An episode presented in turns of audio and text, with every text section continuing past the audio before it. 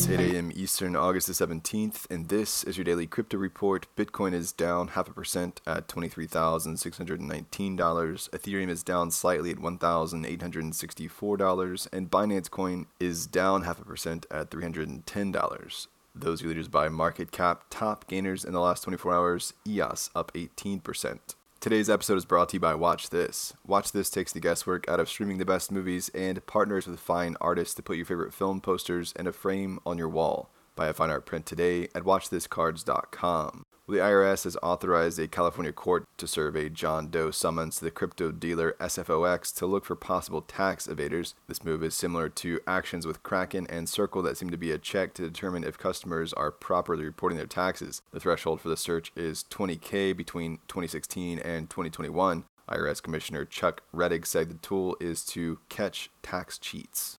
The SEC has filed a complaint against Dragonchain for their unregistered ICO that raised $16.5 million across the past five years. The complaint specifies Dragonchain undertook its distribution of dragons without registering its offers and sales of dragons with the SEC as required by the federal securities laws and no exemption from this requirement applied. The Seattle based enterprise blockchain startup developed from a platform that was originally built by the Walt Disney Company in 2014. Well, Crypto.com has registered with the UK financial watchdog and will be allowed to pursue certain to be named crypto asset activities. This week, CoinFund has launched a $300 million Web3 fund with an eye on Layer 1 blockchains, gaming, and NFTs. The CoinFund Ventures 1 fund will be an early stage fund and reportedly is coming at the request of CEOs within the space looking for more cash. Check sizes for CoinFund Ventures 1 investments will range from 6 million to $10 million per company, meaning the fund will possibly back 30 to 40 companies. And finally, the Digital Currency Group is registered as a lobby for the first time. The lobby arm for the VC firm will presumably will presumably absorb the 120k or so a year that they have been spending with other lobbyists to push their interests